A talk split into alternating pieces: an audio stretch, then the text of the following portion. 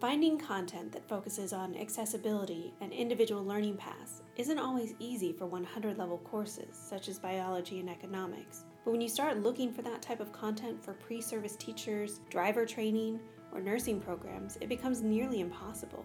That's why Gina Anderson built Luma, a content platform that helps students learn the way they learn best in more specialized subject areas. Gina talks about individualized learning based on outcomes, as well as how they help schools in their search for low cost, high quality course materials.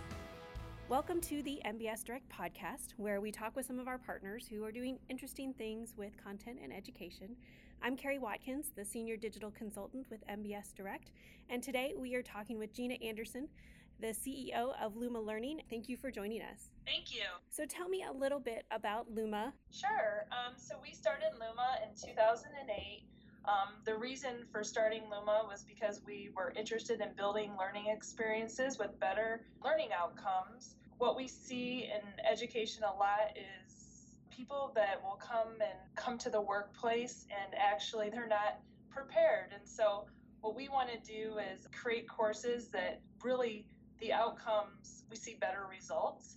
So we tend to focus on topics that are fundamentally important to society. And we also offer services to companies and institutions that need help building their educational experiences. And we primarily focus on online and blended learning. I've been in the education field for over 20 years as a K 12 teacher and instructional designer and higher education administrator. And what I saw in all my years in education is that a lot of education experiences that are created don't take into account all the different learning preferences. Rather, for example, a course may be a video and some discussions, and every student has to engage in that curriculum particularly, and then the outcomes are supposed to be the same for all learners. I taught students at the beginning of my career with severe learning challenges, and what I saw was students, if you can teach a student that has a real challenging tying their shoe or even speaking and you can make a difference,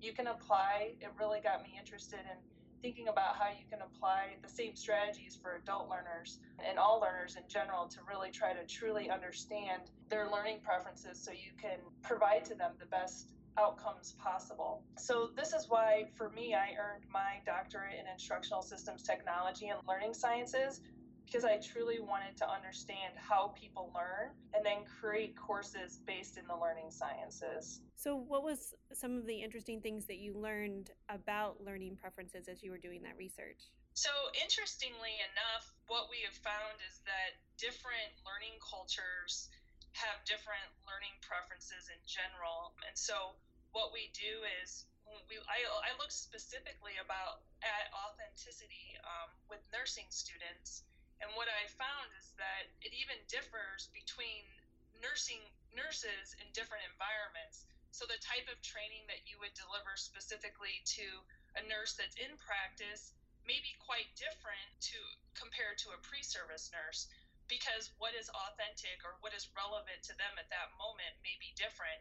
So, in, for example, when you're looking at multimedia, sometimes what's the preference to watch a video or is it to read a transcript and print it out. And what we found is it's different depending on the different learning cultures. And so, what we do now is we have metrics running behind our learning courses and we collect data to inform our design. So, when we deliver courses, we're constantly um, modifying and improving the learning content to really meet those different learning cultures. For example, we um, have some safety trucking classes that we do, and the drivers, the education, and the background, their preferences vary quite differently than, for example, our pre service nursing classes. So the course designs are different and they're based on those metrics and the type of content that we deliver. So it's really helped us because most trainings and courses will deliver the same types of medium and media and content throughout all their courses. And when you look between our courses, it's different, and that's purposeful design. As you mentioned, you have courses for people in automotive and driving as well as nursing. So you're not hitting some of the the basic courses that we run into a lot. You're actually doing a lot more specific courses. Tell me a little bit about how you've come to these specific disciplines and where you see your catalog growing? Yeah, so we like to focus on topics that are non traditional, where there's a real need or a gap in content areas. And what we find is a lot of social skills, a lot of the non traditional academic topics for example, like child abuse, domestic violence, and areas that really aren't touched on from an academic sense we really are trying to meet that need. And so we how do we come up with those areas is a lot of the data that we're collecting in our courses, asking the different industries, for example, health and wellness and trucking and driving is an area that there we ask, you know, individuals out in companies and out in the field and out in practice and real world in terms of what are the needs and we even ask the, the, the, learners because we make assumptions. A lot of research has showed that as instructional designers, you make assumptions about the learner and you create courses based on that or based on outcomes, but that might not really be where the need is. And so we go directly to the end users and the and the learners to find out what topics where there's gaps, and that's what we base um, our catalog on.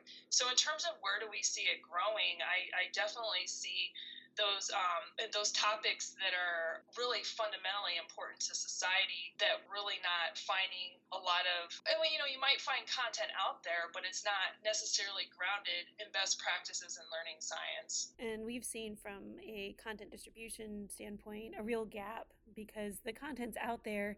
It's just in a very static very one size fits all format. Uh, we're not seeing the courseware platforms, the personalized learning in some of these non traditional content. You guys have been at this for a couple years now. How have you seen the, the company change um, over the, the years that you guys have been uh, doing these types of content platforms? That's a great question.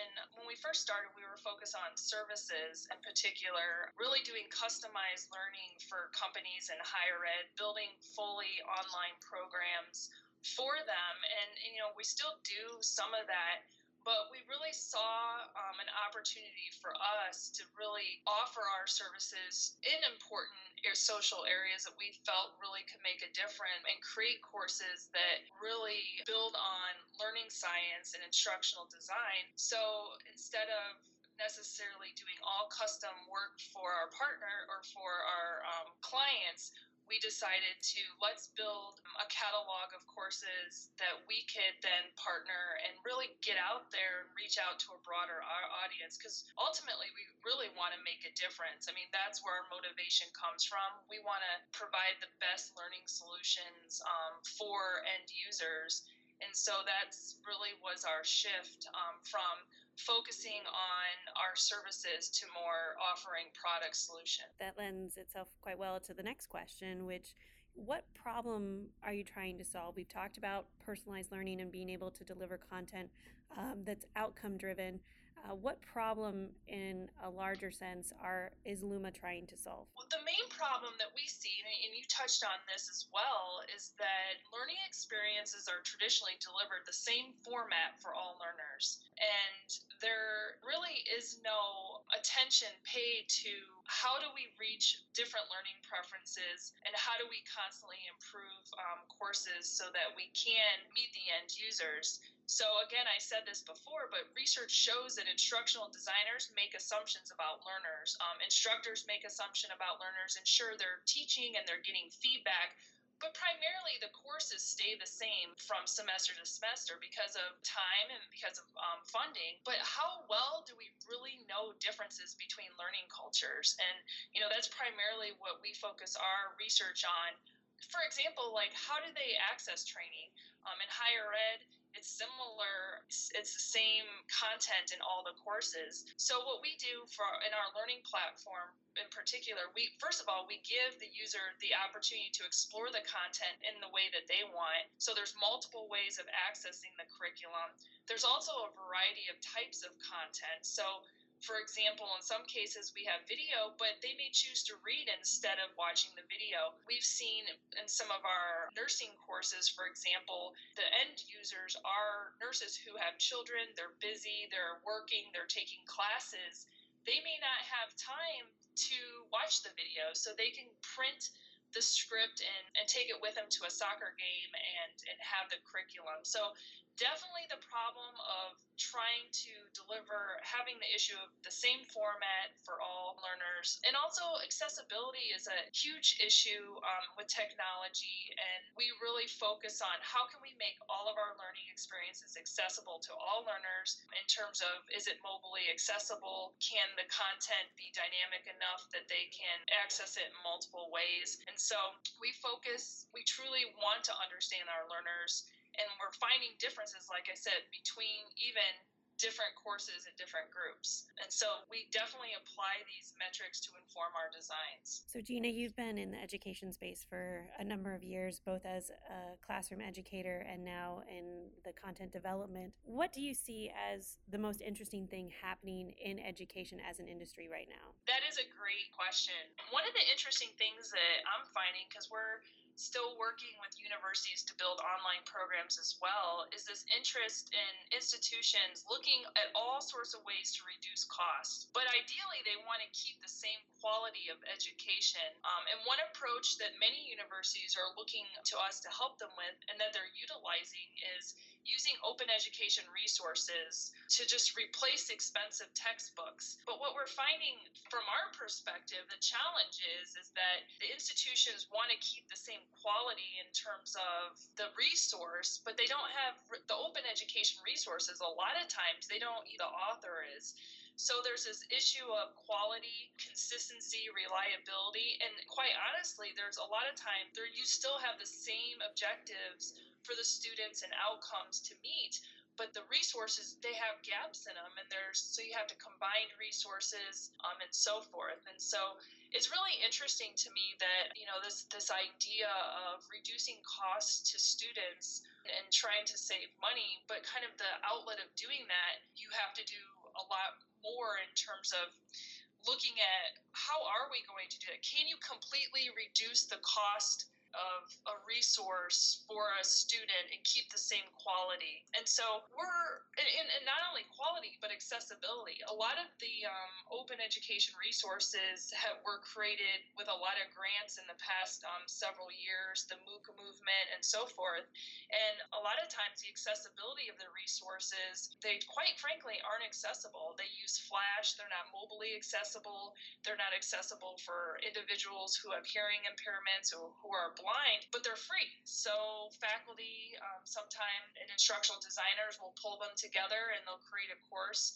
And then there's challenges. So we really want to meet this need of, of trying to help institutions reduce costs but keep the same quality of education. And so that's why we're trying to create cost effective solutions to this need. That's something that we're seeing a lot as well with our partner schools. They like the idea of this low and no cost content, but then they actually get in there and do it and realize the time constraints, the quality constraints within finding that material. Can you provide a, an example of maybe how you've helped a school decrease the cost of their content by working with Luma? When we look at the resources, if, if the idea is to use OERs, you know, we do some analysis on our end and trying to find resources that still align with the learning objectives. But then we can put together the resource on our end, building the media and the multimedia to create the ideal solution for them. And in the end, over you know, the period of course development, it does in, in a sense, reduce the cost on their end for development. And then they have a resource that's internal to their courses. On the other hand, you know, this goes back to where we saw the need. We see the need with different courses like English as a second language, for example. So we've partnered with experts in the field to create these experiences that we have done at a lower cost to us to create so that we can then offer the resource um, as a supplement to a course that universities can use if it meets their learning objectives. And for us, I mean, with my with our network being in the education field for so long, I mean, we have connections to subject matter experts across the different fields that we can partner with to be able to offer these solutions and keep the quality high of the resource, but also in the end reducing costs to them. And so I think it is a win-win for for us and and I feel like in our experience of working with the institutions that do use our resources or our service it's a win-win for them and we know this number one because they will come back and utilize us again and again over the years for services. So I think it, it, it's definitely in our goal to help them reduce, you know, create these cost effective solutions. And especially in the disciplines that you guys work in, some of those non traditional, it's difficult to find content that's specific to some of these more specific disciplines. So you guys are, are really helping helping with that. So obviously we've have a partnership with MBS Direct. So if schools are interested in learning more about Luma, uh, feel free to contact your MBS Direct